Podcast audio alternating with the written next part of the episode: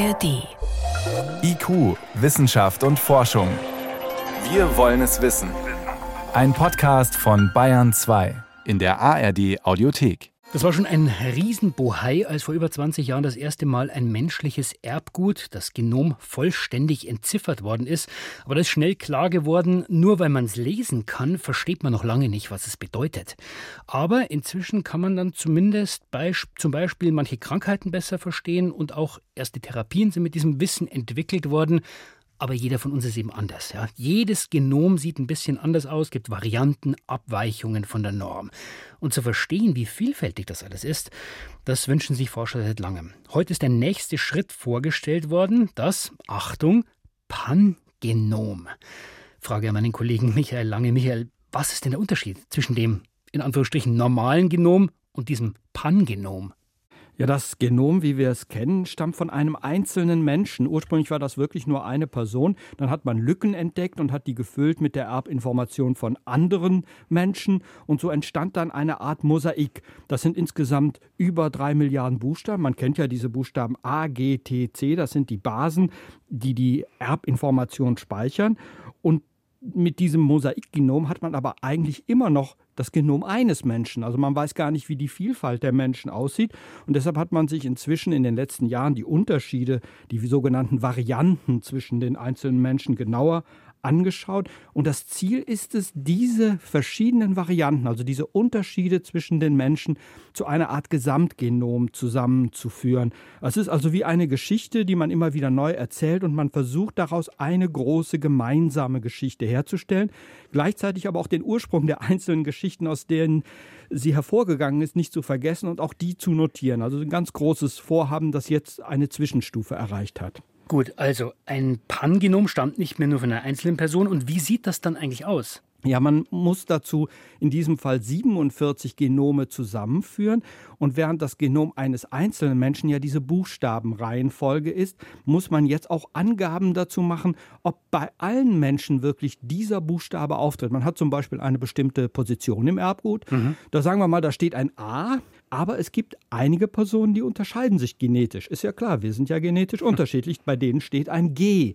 Und dann sagt man, okay, dann schreibt man eben nicht hin A, wie man es früher gemacht hat, weil man beim ersten Menschen, den man sequenziert hat, ein A hatte, sondern schreibt sozusagen dabei ein A, aber bei zwanzig Prozent auch ein G. Das heißt, hier unterschiedliche Wahrscheinlichkeiten, was da sein kann. Ja, man muss einerseits die Möglichkeiten darstellen, die man findet im Erbgut verschiedener Menschen. Und im Idealfall muss man dann auch zu Wahrscheinlichkeiten kommen. Manchmal ist sogar das Erbgut anders geordnet, da sind ganze Blöcke verschoben, dann muss man das auch in diesem Pangenom ja, notieren. Und so hofft man, dass man irgendwann eben von diesem Genom einzelner Menschen zu einem Genom der Menschheit kommt. Aber das ist jetzt nur der erste Schritt in diese Richtung.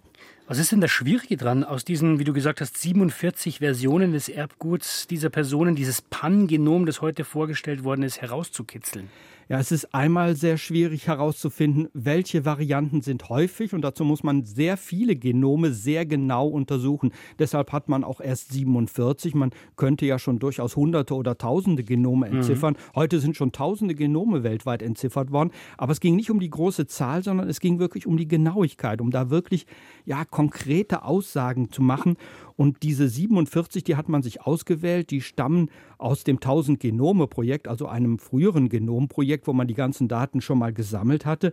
Und die Menschen hatte man damals auch gefragt, ob sie bereit sind, ihre Erbinformation für ein solches Großprojekt zur Verfügung zu stellen. Die hatten dem also zugestimmt.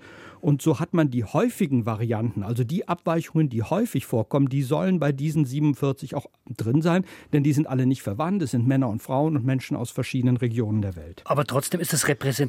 Also können siebenundvierzig Genome die Vielfalt der ganzen Menschheit aufzeigen?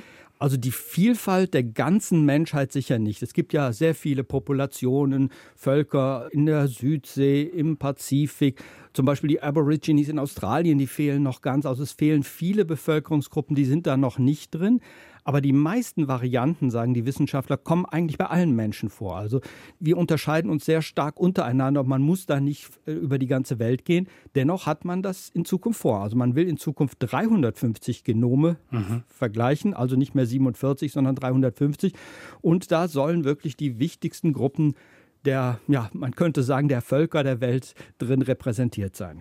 Jetzt klingt es, Michael, nach einer schönen wissenschaftlichen Puzzlearbeit. Die Frage ist, warum? Was können wir mit diesem Pangenom heute anfangen? Ja, wir können schon eine Menge damit anfangen, denn für viele Forschung braucht man heute ein sogenanntes Referenzgenom. Also wenn ich die Besonderheiten einer bestimmten Person, zum Beispiel ob sie eine Veranlagung für eine Krankheit hat, herausfinde, mhm. muss ich das ja mit irgendwas vergleichen. Und das ist dieses Referenzgenom, so eine Art Erika Mustermann, mit der man alles vergleicht. Das ist sozusagen der Standard. Und bisher hatte man da nur so eine Einzelperson. Die hatte natürlich auch allerlei Besonderheiten. Und dann hat man bestimmte Abweichungen nicht gefunden. Und wenn man dieses Pangenom jetzt hat, dann kann man die besser finden. Man hat die ganzen Lücken geschlossen und man kann wirklich besser Ursachen für Krankheiten finden, zum Beispiel von seltenen Erbkrankheiten. Da hat man bisher immer noch Schwierigkeiten, da die Ursache zu finden, und von einigen ist immer noch nicht entdeckt, und da hofft man einfach auf dieses Pangenom, dass man jetzt diese Abweichungen besser erkennen kann. Ein Wissenschaftler hat mir das so erklärt, das ist wie ein neues, besseres Mikroskop. Wir erkennen plötzlich Dinge, die wir vorher nicht sehen konnten. Das klingt nach viel Hoffnung, nach in der Zukunft, und in vielen Jahren gibt es vielleicht eine Therapie. Können denn einzelne Patienten schon heute von diesem Pangenom profitieren? Ja, und zwar in der Krebsmedizin. Da ist es so, dass man das Erbgut von einzelnen Krebszellen entziffern kann. Und da muss man das vergleichen mit so einem Referenzgenom, um zum Beispiel Schwachstellen der Krebszellen zu entdecken. Und das kann man jetzt besser. Das wird sich dann in den nächsten Jahren zeigen, ob das wirklich was bringt. Aber das ist ein ganz interessanter Ansatz, um die Krebstherapie zu verbessern. Das heißt, Michael, dein Fazit war, das heute wieder so ein großer Tag wie damals die erste Entschlüsselung eines gesamten Genoms. Also haben wir jetzt alle wichtigen Informationen über die menschliche Erbinformation erfasst?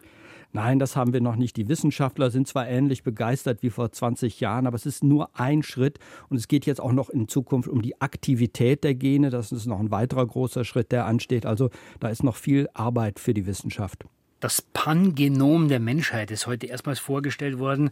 Wir haben gelernt, es muss auch noch verfeinert werden, aber es steckt vielleicht großes Potenzial drin, Krankheiten in Zukunft besser zu verstehen. Vielen Dank für diese Einordnungen, Michael Lange. Gerne.